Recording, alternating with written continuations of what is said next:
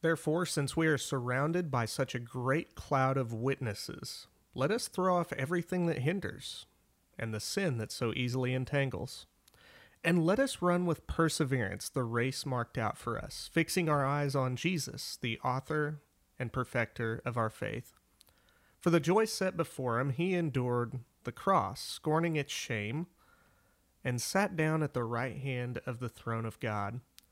Consider him who endured such opposition from sinners, so that you will not grow weary and lose heart. Hebrews 12 1 through 3. It's time to throw off everything that hinders. If you've followed Stepping Stones 1 through 5, then you've gravitated to the right foundation for your heart and your mind. You've fallen in love with the Lord and His church. You've assessed yourself and your church. There's no negative lens getting in the way because you're seeing what God is seeing in the church. Your, your passions are in alignment with His passions. You have a drone's eye view of where you are and where you need to go next as an individual as well as a body of believers. By now, hopefully, you've identified the issues going on in your church. Whether it's an old tradition or a new practice, an accepted sin or ongoing addition, addiction, uh, if we as a body of believers are not careful, we'll fall into the same trap that the Israelites did. Today we're going to look at the story of the golden calf in Exodus 32 1 through 20. Because the nature surrounding this issue is not just about a golden calf, but about what idolatry looks like today, it is mind blowing how quickly sin can deceive and have a grip on us when we're not on guard. That being said, this step is quite possibly the most difficult step of them all, but we're going to work through it together today. Welcome to episode 9 of the Total Ministry Makeover.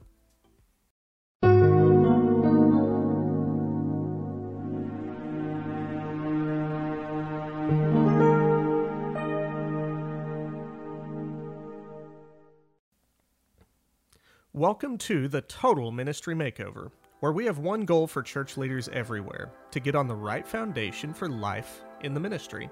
Regardless of the size of your church or the size of your leadership, if you follow the steps of the Total Ministry Makeover, it'll dynamically change how you lead in your church.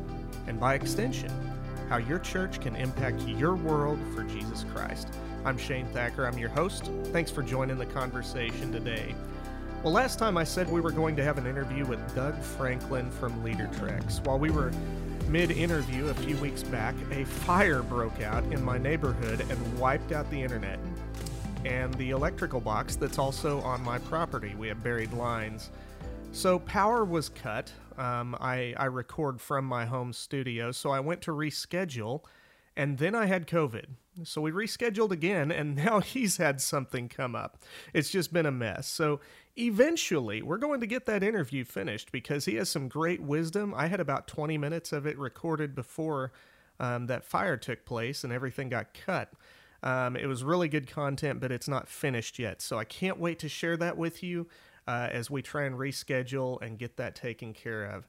So, moving on for today, we're just skipping on ahead. I am on track for dropping episodes every two weeks still yet, and I appreciate all your prayers and your encouragement throughout this time.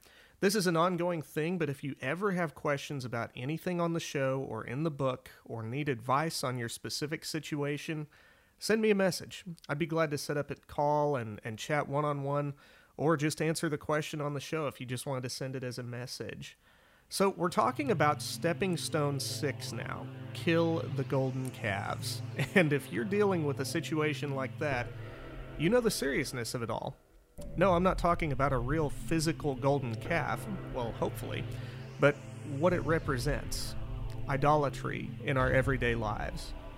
We think to ourselves that we'd never bow down to a golden calf, but what are some everyday idols we deal with in our society today? I think one of the biggest vices we have involves the tech we use. Whether it's just being on our devices all the time, seeking fame of those likes and shares, maybe you have a porn addiction. Our tech, regardless, can have a major grip on us. And when it does, it doesn't matter what the idol is, we shift off the right foundation. Our love grows cold toward the Lord and His church. and our time in ministry comes to a stop.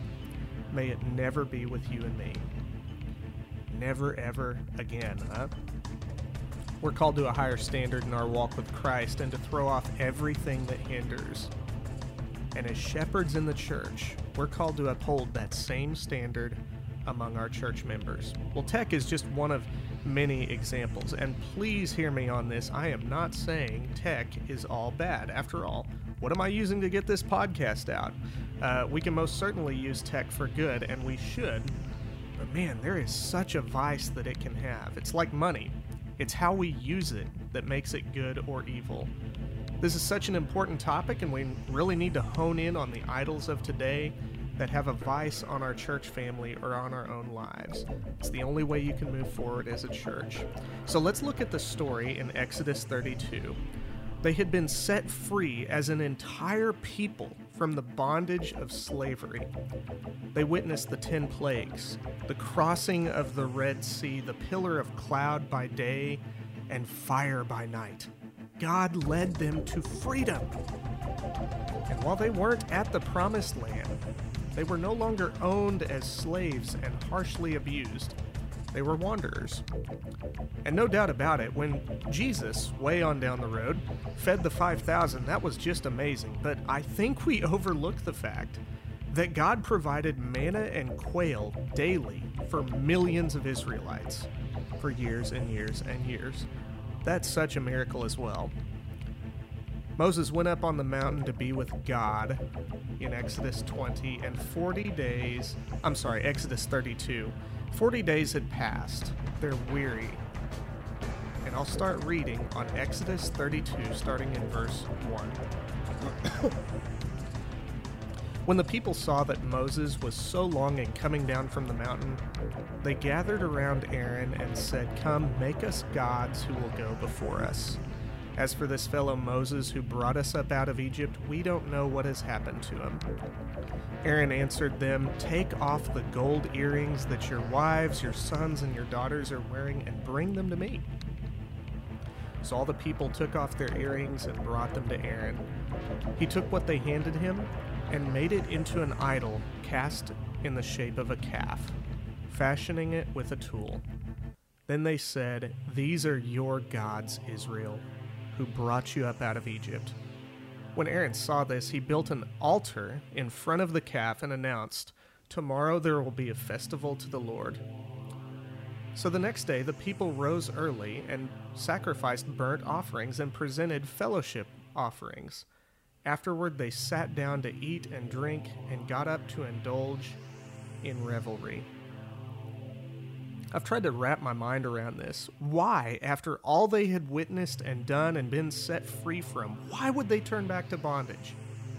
Why would Aaron agree to their request so quickly? I talk about this a lot with our church family, but if you want to really dig deeper into a Bible story, you need to put yourself in the shoes of those in the story. Look from their lens. Now, not to excuse their behavior by any means, but these were ones who had lived under harsh rule their entire lives. They were slaves all their lives. Aside from the tabernacle in Exodus 25 to 27, they never really had a place of worship.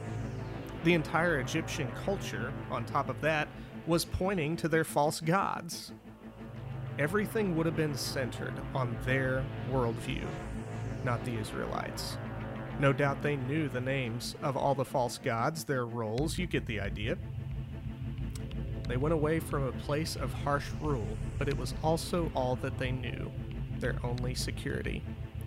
Keep putting yourselves in, in their shoes and their world as you study this. So, verse 7 goes on to say this Then the Lord said to Moses, Go down, because your people whom you brought up out of Egypt have become corrupt. They have been quick to turn away from what I had commanded them, and have made themselves an idol cast in the shape of a calf. They have bowed down to it and sacrificed to it, and have said, These are your gods, Israel, who you brought up who brought you up out of Egypt. I have seen these people, the Lord said to Moses, and they are a stiff necked people. Now leave me alone so that my anger may burn against them and that I may destroy them. Then I will make you into a great nation. God rescued them, provided for them, protected them, and showed them his vast power and authority. And yet, they turned their backs on him. Only 40 days of silence is all it took. Greater than even a covenant of marriage, they cheated on him for a cheapened, lifeless golden calf. I don't think we take sin seriously enough. I don't think we grieve over our sin enough. Yes, we're loved by God and we're forgiven, but look at what God is planning to do because of their idolatry. He's going to destroy them over this. If we truly fear God, we need to look at the seriousness of what sin is and what it does in our lives, specifically with idolatry in this case. Let's move on to verse 11. But Moses sought the favor of the Lord his God. I just love this. Lord, he said, Why should your anger burn against your people, whom you have brought up out of Egypt with great power and a mighty hand? Why should the Egyptians say it was with evil intent that he brought them out, to kill them in the mountains and to wipe them off the face of the earth? Turn from your fierce anger, relent, and do not bring disaster on your people. Remember your servants, Abraham, Isaac, and Israel, to whom you swore by your own self, I will make your descendants as numerous as the stars in the sky, and I will give your descendants all this land I promised them, and it will be their inheritance forever. Then the Lord relented and did not bring on his people the disaster he had threatened. Wow. First, there's the seriousness of sin, of course. And then look at how important it is to plea on the behalf of your people. Idolatry will wreck marriages. Idolatry will lead into all kinds of addictions. And if you see this as a leader, if you see this coming with a family in your church, are you pleading to God on their behalf? Maybe it's infecting the church family right now. It's not just one couple that's affected or uh, a few people. This is a large number of your church family, what, what are you doing about it as a leader on their behalf? Are you standing in the gap and doing whatever you can to bring them back on the right foundation? Well, let's move on. Verse 15 and following says this Moses turned down uh, turned and went down the mountain with the two tablets of the covenant law in his hands. They were inscribed on both sides, front and back.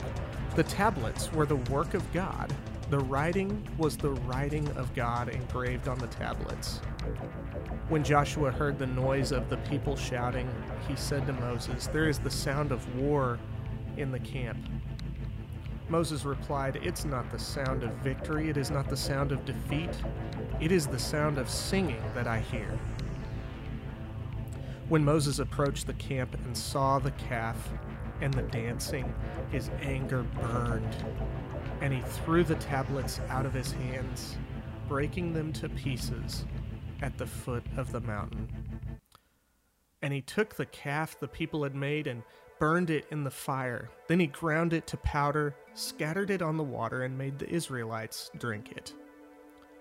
It didn't go without punishment, and a severe one at that.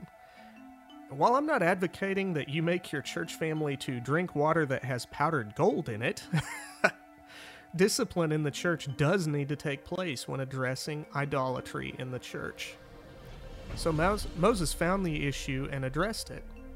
We're called to do the same as leaders in the church. How should we do that today?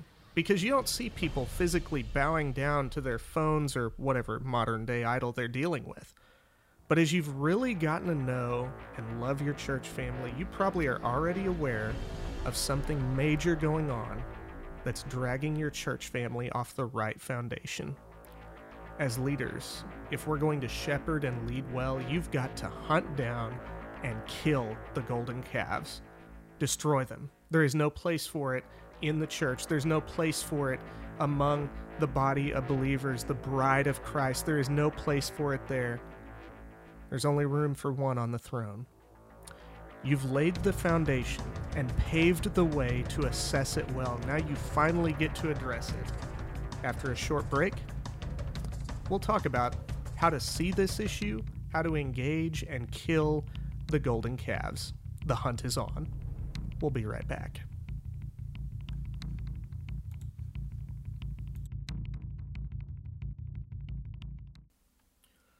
With the Total Ministry Makeover, if you're not aware, this is more than a podcast. There's a book too on Amazon.com. Here's some recent feedback from Keenan Klein from the Christian Church of Carl Junction in Missouri. After going through COVID, many churches have found themselves with less people, less staff, and many questions. Shane does a great job in, in this book getting you and your church back on the right foundation of falling in love with God, His people, and His mission. If you find yourself looking for a book to grow yourself and your leadership team with, this is an incredible resource for you. Thank you, Keenan. I really appreciate the input. Um, if you bought the book, send some feedback. I'd love to give you a shout out on the show as well. And now we have t shirts. They're available for $15, but I also have a combo deal. If you want the shirt and the book purchased separately, it's 15 each, or you can buy the combo for $25. Shipping is extra, of course, but send me a message if you're interested. You can pay by Venmo or Apple Pay. Um, again, look in the episode description for the link. I have several blogs out, and with March being just around the corner, I wanted to make you aware of what I call the God is Calling Me season. From March to May each year, there's a lot of folks moving to different ministries. Is God calling you? I want to encourage you to check out this blog. Just push pause on things and assess whether it's time for you to move on or not.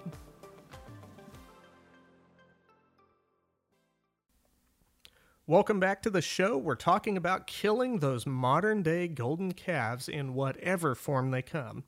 How do you identify them? What do they do when they've taken hold in someone's life, maybe even in your life? Like any other sin, it starts with a thought, specifically a thought of temptation.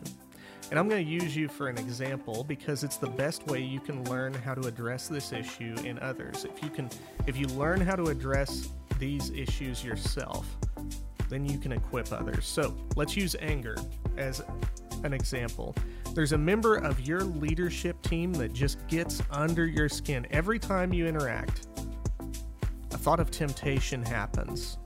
They say something and the anger is setting in. How dare they do that to you? How could they speak to you that way? You deserve to be treated better. and you dwell on that anger, though. You're, you're stewing over it. And that one little thought of anger becomes the object of almost every thought of yours. It starts to consume your entire day. Every time you think about that person and that interaction, that one thing they said, you just get angrier. You start making up these scenarios of future conversations of how you wish you could address the issue, but it's left unaddressed. And you find yourself putting up walls between you and them. Over time, if you don't deal with it, you just avoid interacting with them. They burned the bridge. You're not going to forgive them, you're going to hold on to that anger. Maybe you tell your close friend circle how much you can't stand them. Well, maybe your mannerisms, your body language, everything you do seems to be centered on putting them down or otherwise putting them in a bad light. Unity is out the window. Does that sound familiar? Pretty soon you're closed off completely. You've got the walls up between you and them. You don't want anything to do with them. They're fully formed walls, they're setting in stone. And let me tell you something if this is you, the longer that you don't deal with this anger, the more solidified the walls will become. Now, you might be saying to yourself, Shane, this is anger, this is not idolatry. When you take your focus off of the Lord and onto your anger, it consumes your time. It consumes you. It leads you only into more sin. What is the difference between that and bowing down to a golden calf? It's only mentioned one time in the New Testament, but idolatry leads you to having a spiritual stronghold. Strongholds sound like a good thing at first. Strongholds defend what's on the inside and attack what's on the outside. It provides safety and security it's prepared for war or anything else that comes their way. But what if you're defending the wrong things on the inside? And what if you're attacking the wrong things on the outside? That's exactly what a spiritual stronghold does. It starts with that one single sinful thought. And when you hold tight to that and let that be the object of your focus, your worship, brick by brick, thought by thought, you start to build up walls around that sin issue. You start to defend it. Well, I wouldn't be so angry if he didn't say that. Seems childish hearing it like that, doesn't it? But that's exactly what we do. We start in on this self justification, self righteousness. And if we have a spiritual stronghold, we'll defend our sin issue as if it's something worth defending. But what do we ta- what do we attack? We attack our relationship with God and with those we love. It ruins relationships. Walls don't let the light in. Think about that. In fact, if we have a stronghold we're dealing with, we actually glaze things over with lies as if everything's okay. We deny that there's even an issue and just keep it in the dark. Maybe maybe we're not lying. Maybe we've got so convinced that things are okay that we're convinced that that's actually true. It's like level 2 idolatry. We bury our idol, our sin issue with lies and more sin we fill ourselves up with all the wrong things, and the moment people do that, they're in it and they're in it deep. It creates the negative lens I've talked about in the past. In our anger, for example, if someone made us angry and we're dealing with a stronghold, then nothing they do will ever be good enough for you. It has devastating consequences if we leave this unaddressed. Does this sound at all familiar? It could be anger, it could be anything. Well, thankfully, there's hope. 2 Corinthians 10 4 and 5 says this The weapons we fight with are not the weapons of this world. On the contrary, they have the divine power to demolish strongholds. We demolish arguments and every pretension that sets itself up against the knowledge of God, and we take captive every thought to make it obedient to Christ. God equips us with spiritual weapons to fight our spiritual battles. And that's the answer. The only hope you have in dismantling a stronghold is by taking captive every thought and making it obedient to Christ. Lord, I can't handle this problem, but you can. Most likely, if you've been dealing with a stronghold for very long, you might even you might not even realize what the root issue is until you start dismantling the stronghold and let the light shine in, brick by brick, thought by thought, hand it all over to Christ. It sneaks in like a Trojan horse, and it's insane the damage it'll do in your walk with Christ, in your ministry, in everything you do. Every time temptation comes, you stop and pray. You viciously attack every thought, break it down brick by brick and thought by thought. Eventually, as the walls continue to come down, well, you've got that plank out of your eye. You'll begin to see clearly once again, to see what you've been hiding in your heart. Get with a wise leader and work through those specks, those planks, those bricks that need to be removed. And once you have whittled the stronghold down to nothing, you'll see the golden calf in your life clearly. You're ready for the kill. You know what you need to do, right? That's when you confess your sin issue over to God and hand it all over to Him. And He will heal you. He'll kill that golden calf for you. If you're a wise leader, when you see these strongholds forming within the church in any way, shape, or form, you need to ask God for wisdom on how to address these issues. No doubt it's going to be a tough conversation, and you might need to pull in other leaders on the conversation first on how to best address the issue, but make no mistake, you need to address it. We're clothing the church in righteousness, and you can't do that if there's a golden calf in the midst of all that you're doing. So here's the groundwork for the week.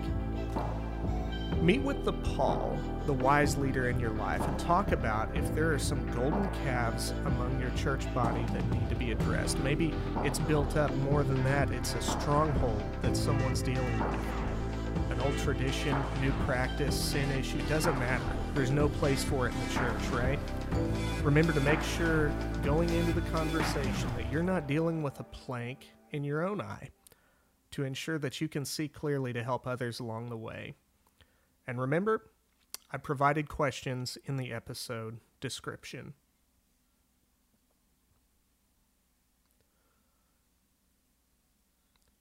There's no doubt a lot to it, a lot to unpack with that thought of taking captive every thought and dismantling any strongholds so that you can see clearly the golden calves in your own lives, but also trying to help someone else to see clearly too takes a lot of time, patience, prayer, patience, prayer, time, prayer, wisdom. Man, it just takes, it's going to be a while. It's not an easy step but it's necessary.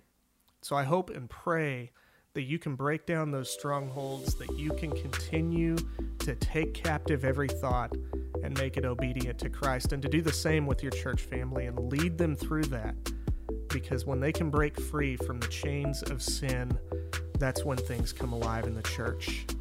If this podcast has been helpful to you, please do click the like button and share it anywhere you can on your social media pages, ministry groups, sending invites to friends in ministry because it's better to go through this content together. God made us in his image, and he has never, ever been alone.